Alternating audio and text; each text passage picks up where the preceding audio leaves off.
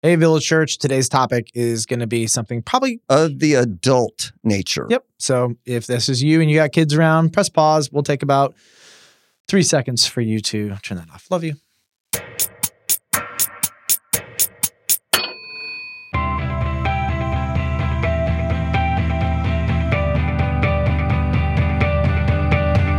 This is the Village Church Q&A podcast, where our goal is to create digital, shareable, and helpful content to make disciples who will go, grow, and overcome.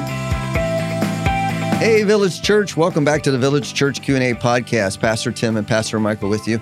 And Pastor Michael, we're going to take the question that we had yesterday a little more specific.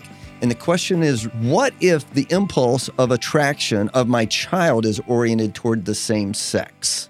So we talked about that same sex attraction yesterday. I want you to go back and talk about those four things that are broken in us. Yep.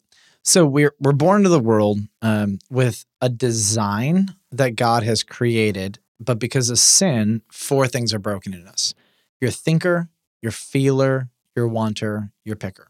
And we come into this world, and all of these things aren't working, especially in kids. Like kids are jacked, right? I mean, Mhm. their thoughts are backwards. Their emotions need to be controlled. They're going crazy places. Um, the things they want and desire almost always would kill them in the end. And then the decisions they make are almost always the wrong decisions. And don't get me wrong, we see past this brokenness and we can see to their heart, you know, we can see to like who God made them to be. And, and uh, we can see in their eyes like how they're created to thrive. And yet the, there's this clear image that moms and dads have of who God made my kid to be and then who my kid yeah, is. who it really the child is. And so we have to discipline uh, our children to who God has made them to be. Now, we can't control the heart, but I can powerfully be influential in their thinking. yes. I can be powerfully influential in their feeling. I can be powerfully influential in their wanting and in their behavior. And the hope is that my discipline is going to bring them to a certain place. Now, the question for the parent is, right, what if the impulse, this is the wanter, this is the Mhm. thing that you Yes. that your kid is drawn to. What if the impulse of attraction um, of my child is oriented toward the same sex? So there's, there's two different answers for this. One is for your older child, and the other is for your younger child. And so if it's for your younger child, here's the simple answer is A, this shouldn't be surprising. B, kids have no idea what they want. Yes. C, um, there's a great example of gender dysphoria where young kids, a boy wants to be a girl, girl wants to be a boy. And they do dress up times, Yeah. and it's sometimes very innocent. That's fine. Uh, the latest stats are 88% of kids who have gender dysphoria, it's all gone by adolescence. Yeah. Like there's not even a hint of it. And then the rest of it, it's like mediocre. Mm. And so parents uh, who buy into these things, like, oh, I think my kid, my boy actually might be a girl. The kid has no idea what he wants. Yes. The kid is not mature or smart enough to make a decision about his gender. And honestly, any mom or dad who messes with their kids' hormones and bodies at, the, at any age is abusive. So I love you, but you're crazy. And I can't even imagine why you would do that to a child. So that being said, um, kids don't know what they want. I remember second grade. I came home from church. It was a Sunday morning. The back of our Toyota minivan, back right passenger seat, looking out the window, turning right onto Northville Road. And I remember thinking, Detailed. Oh yeah, I remember it was a very vivid moment, and I remember, am I gay? That was my thought. Like, oh no. And uh, and then I remember I thought about this girl, Kristen Shea, who I had a crush on. I'm like, no, like Kristen Shea, I'm not gay. Like I like Mm. I remember like wondering all these thoughts as a kid. Like that was actually this very poignant moment where I was like, huh. So like y- you get to this point where a kid, even if even if I had been like, I think I am, um, attraction is is not like it's just not a simple thing, and it's something with a kid that they don't even have categories for. Their Right. brain isn't developed, their hormones are developed, they haven't hit puberty. All this, just don't worry about it. What you need to be able to do is take your child, take your son or your daughter, and teach them God's word. And um, honestly, fathers are one of the most important Absolutely. relationships I totally agree. in a kid's life to develop sexual identity, gender clarity, and attraction. Yes. And whether that is with little boys, their sons, Yep. or little girls, their daughters, It does not matter. the man, the husband, is Yep. the one that really sets the tone for this. Right. I've lived long enough to kind of watch what culture has done. You know, growing up uh, in the 60s as a child, I went from little boys are little boys, little girls are little girls. They keep them separate. Everything from their toys are different, their clothes are different, to the women's lib uh, movement in the late 60s and 70s where women want the freedom and they can do whatever you know they want. And there's no uh, restraint on how a how a female is to express herself equal rights and all that. And some of that was really needed and necessary. But then we moved the culture moved and swung all the way back to where it was in the 50s and 60s that clearly there is a distinction between the way men uh, think and respond and the way women think and respond. We're different. And culture even identified and said, hey, there is a difference in a man's brain and a woman's brain. No doubt about it. Psychologically, culture ad- adopted that, and even psychology adopted that. Now we're all the way back to some other place, which is there is no difference, you know, and you know, did God make them gay or or homosexual? Yeah. Did God cause this and create this in them at the beginning, or is this something that they learned? And now, now the question is, uh, both in secular culture and in Christian culture, is well, we don't know.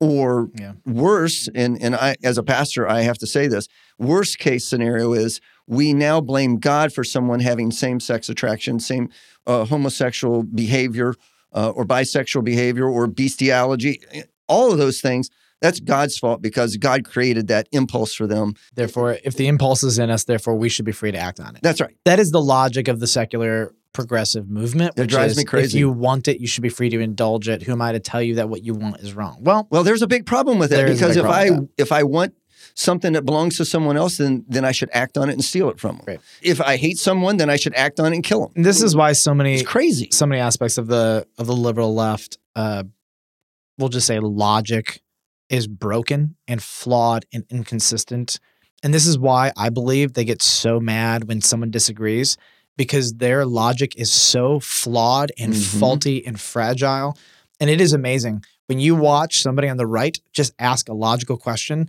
rather than answer it and allow their worldview to be dismantled they get angry and call names yes. Yes. and this is this is why I believe at the core of the left is a petrified fear of the fragility of their worldview Mhm. because it is unstable. But I want to go back to the dads and say, like, so I, I know a number of dads who are good dads, um, and their kids, grown young adults, whatever, have same sex attraction, and uh, and so the dads naturally are like, what did I do?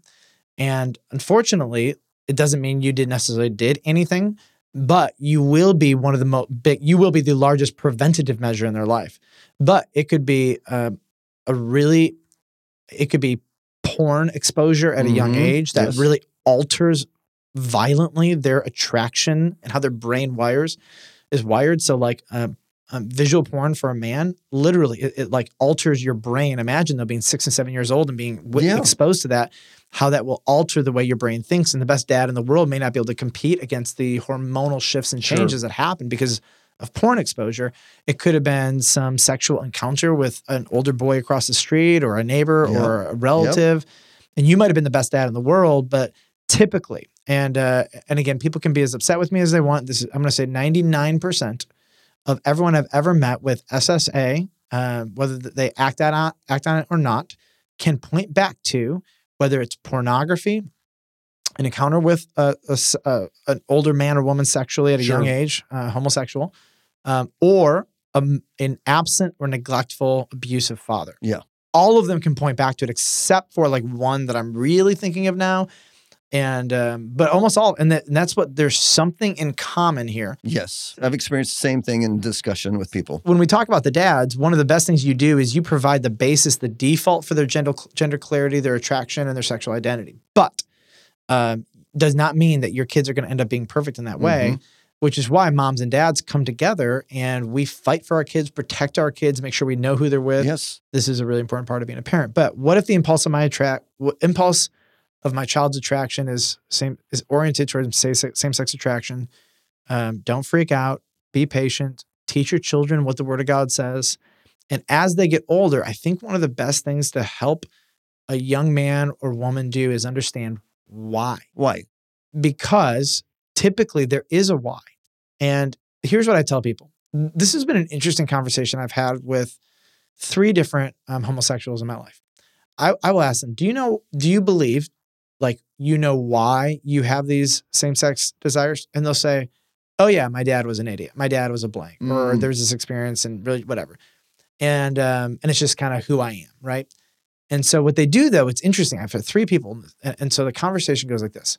So if you know that this is the result of a broken thing in your life, why would you like fight to keep it and then yeah. Why would you want to hang on to that Right. brokenness? Now, don't get me wrong. Um, most of the homosexuals that I've talked to about this issue have told me, um, "No, I was born like this. I've just always had these propensities and whatnot, whatnot." And and that's fine. But I, but there is a number of people who have told me three people. That's just for me. That's a crazy number to think that they're self aware enough to know that my same sex attraction came from a moment or a relationship in my life, and again, I just tell them like, why would you want to live out of this brokenness?